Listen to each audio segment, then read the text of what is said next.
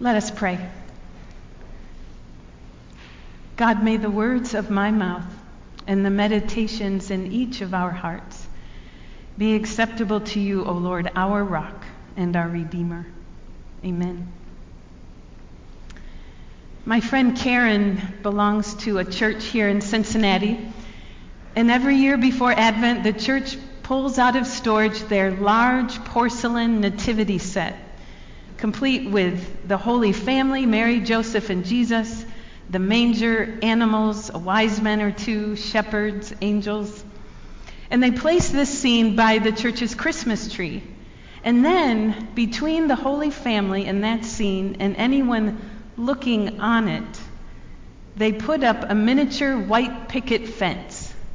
And on that fence, they post a prominent sign reading, Fragile, do not touch. Well, this is hard for the toddlers in the church to understand because these porcelain people and the baby Jesus are about their size. They see in that family their own people and they want to get close. Karen's two year old daughter, my young friend Rosemary, is one of these toddlers who has knocked down that fence more than once so she can get close and hold the baby Jesus. This manger scene of these porcelain figures, neatly dressed in their colorful robes, all their faces looking serene and joyful, is quite a contrast to the reality of how Jesus actually entered the world and to the world that Jesus entered. The gospel birth narratives and the post narratives, like today's story, reveal there is nothing serene or necessarily stationary about the Holy Family. When it was time for Jesus to, re- to be born, we recall that Mary and Joseph had just arrived in Bethlehem. They were away from their hometown, away from any support of relatives, having been forced to travel, even though Mary was about to give birth, because the Roman occupiers demanded some tax registration. So when it was time to give birth, there was no shelter available except a stable for animals. And now, Joseph, Mary, Jesus, in today's story, are on the run, not stationary. They have to, had to flee for their lives. And we recall what led up to this.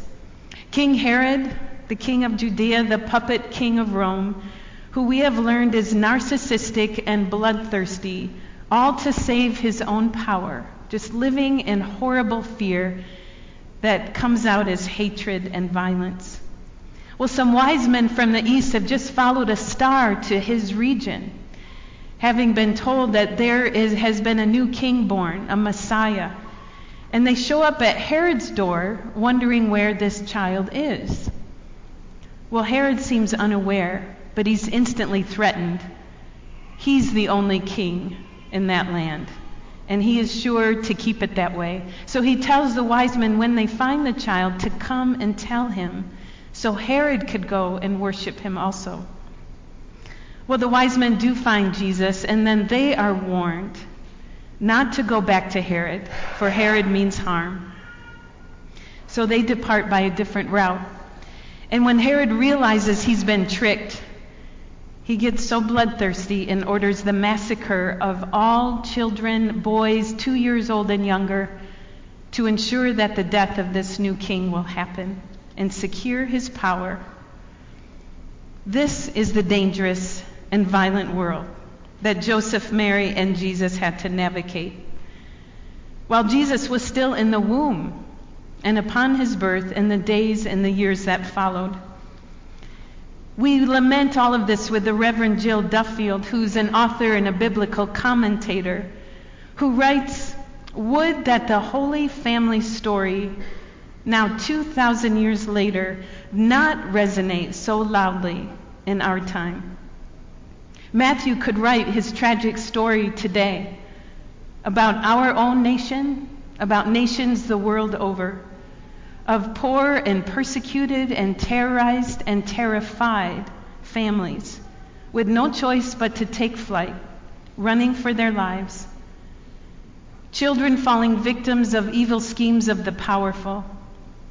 In our world today, there are nearly 26 million refugees. 14 million people are at risk of starvation in countries like Yemen. Almost 38,000 people have died due to gun violence in the United States so far this year. And the U.S. has held a record number of migrant children in detention, over 69,000. Yet we just concluded an Advent season when we spend a whole month together, lighting a candle week by week to remember the promise of Christmas, of the coming hope, peace, joy, and love of God that enters the world. These four things we celebrate in our Christmas pageants, our candlelight services on Christmas Eve. Everyone joyful, singing carols. Yet shortly after he was born, the one who came to save needed saving himself, for the world wanted to kill him. Where was the hope, the peace, the joy, the love triumphant with the coming of that Messiah child? And where is it today? Like the Jewish Holy Family, as we heard in the news, our Jewish brothers and sisters are still facing violence and persecution. Many in God's human family around the world still need saving from fear driven power that leads to dehumanization, to death. We still need saving from our own traumas, our own violence that we may have endured at the hands of others, maybe during wartime, at the hands of ourselves inside our homes or outside our homes, the violence of addiction and other diseases. We need saving from the unforgiveness of the pain that we have endured from others, from words and actions that wound us or threaten to destroy our relationships. We need saving from debilitating despair, the loss of our own hope, peace, joy, and love. considering that porcelain manger scene again with the peaceful, joyful characters, the white picket fence. That fence tells us that perhaps this holy family, this holy scene, is off limits to us, that we can only get so close. We only dare get so close. For those figures are way too fragile for our world's propensity for destroying the weak the powerless. They are way too fragile for our own propensity to break things, like our relationships and one another's hearts. Yet God's word to us in Scripture, recounting the lives of the prophets, of our faith ancestors, and of Jesus, is permeated with God's message of hope and salvation for us and all the world. In Duffield's words, nothing is off limits to this reign of power, the glory and redemption of our God. There's a young man named Spider who knows what it's like to have to take flight from violent hate. From East Los Angeles, Spider and his sister were abandoned by their parents when they were still young kids, and somehow they managed to raise themselves in their gang infested neighborhood. Though Spider did not avoid eventually becoming a gang member himself. He would spend much of his teens either fleeing from violence, toward violence, or wielding violence. And living and serving in that same region of East LA was Father Greg Boyle, the priest who 30 years ago founded Homeboy Industries, a gang intervention program located in the gang capital of the world. And what began as a way of improving lives of former gang members evolved into what is today the largest gang intervention and rehab and reentry program in the world, welcoming thousands through their doors each year. Spider is one of those gang members. When he was just 18 years old, he found his way into the loving doors and loving embrace of Homeboy Industries, of Father Greg and all who staffed. He finally surrendered his gang life of danger, fear, and violence. He sought refuge. He sought to save his life, seeking a new life. He was ready to change. Father Greg and Homeboy Industries helped Spider secure a job as an orderly at a hospital, moving patients and equipment around. And one night, Father Greg, or G, as the homeboys and homegirls affectionately call him, was driving by this hospital and he saw Spider sitting on the bus bench outside, wearing his pastel blue scrubs. He had just gotten off work and was waiting to take the bus home, a journey that involved several connections. G offered him a lift.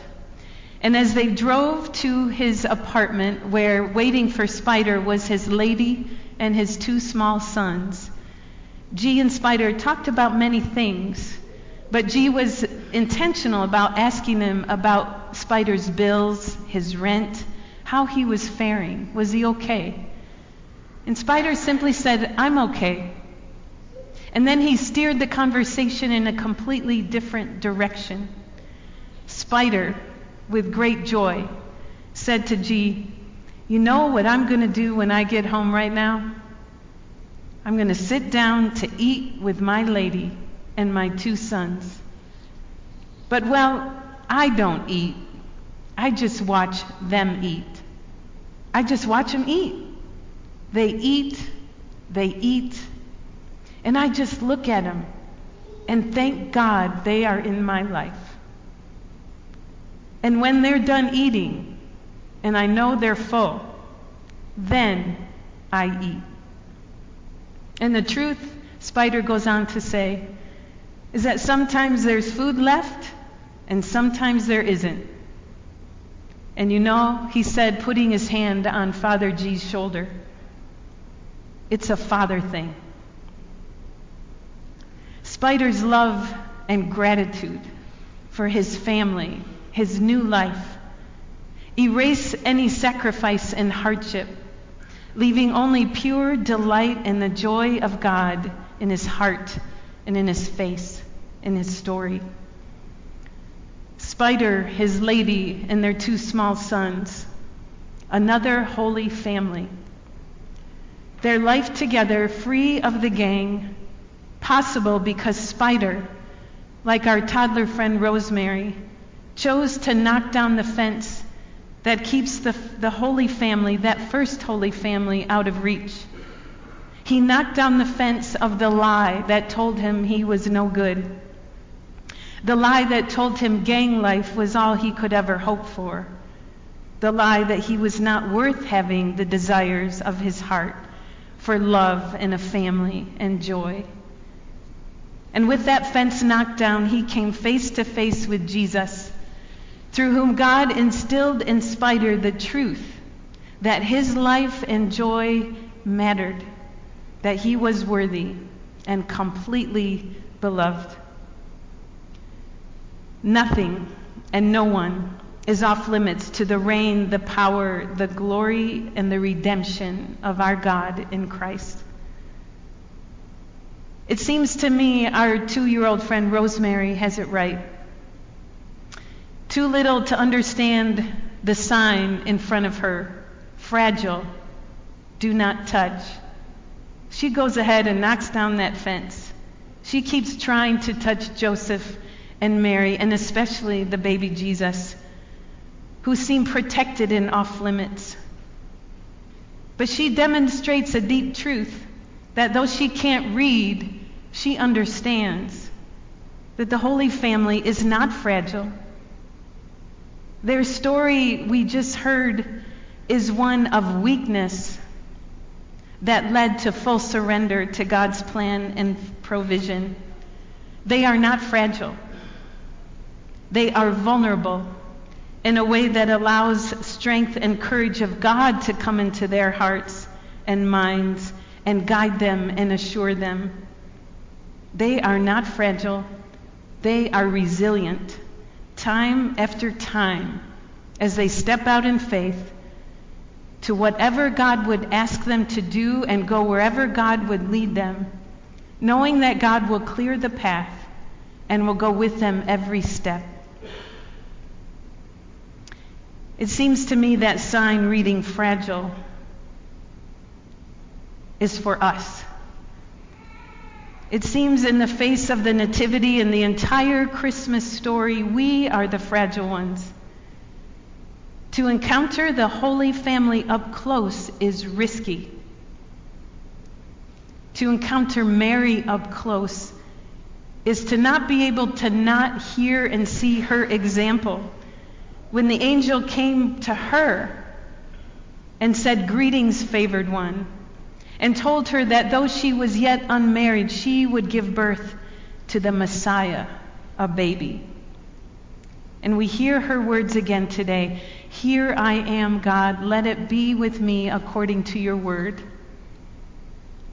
And it's risky to knock down that fence because we will encounter Joseph and his living and ongoing example of his own yes to God every time an angel visited him in a dream and told him to get up and go. And he got up and went. And it's risky to encounter the baby Jesus when we knock down that fence because we encounter in him God's true nature of weakness that allows strength, of love that will allow our hearts to break, surely for what God breaks God's heart. Of an eternal presence of the one who will grow up and say to his first disciples, Follow me, abide with me, cast all your cares upon me. And if you want to save your life and truly live, Jesus taught, then you have to give your life away. Die to yourself and trust me. Every day, love your enemies. Every day, welcome the stranger, give sanctuary to the refugee, feed and clothe the poor, and visit the prisoner, and work for justice for all people and all creation. For Jesus said, Whenever you do these things, you do them to me and for me, and you do them with me. For I am Emmanuel. I am the God who came not to do for, but to do with and I will be with you to the very end of the age, Jesus promised. It may seem the world has not changed much from Jesus' day, but we need only to look around to recall stories like Spider's, or to recall our own, own stories when we or those we love or those we have seen in the world come to understand in a new way what the Christmas carol sings Christ, abide with us, and Christ be born in us today again, that we may bear the presence of Emmanuel, who will work in us and through us to carry out God's salvation plan for the whole world, bringing that hope, the promised peace, joy, and love. With every child we love by raising them, sustaining them, tutoring, or mentoring. Through every hungry person we feed, everyone we shelter, everyone who is sick or in prison or who's lonely and afraid.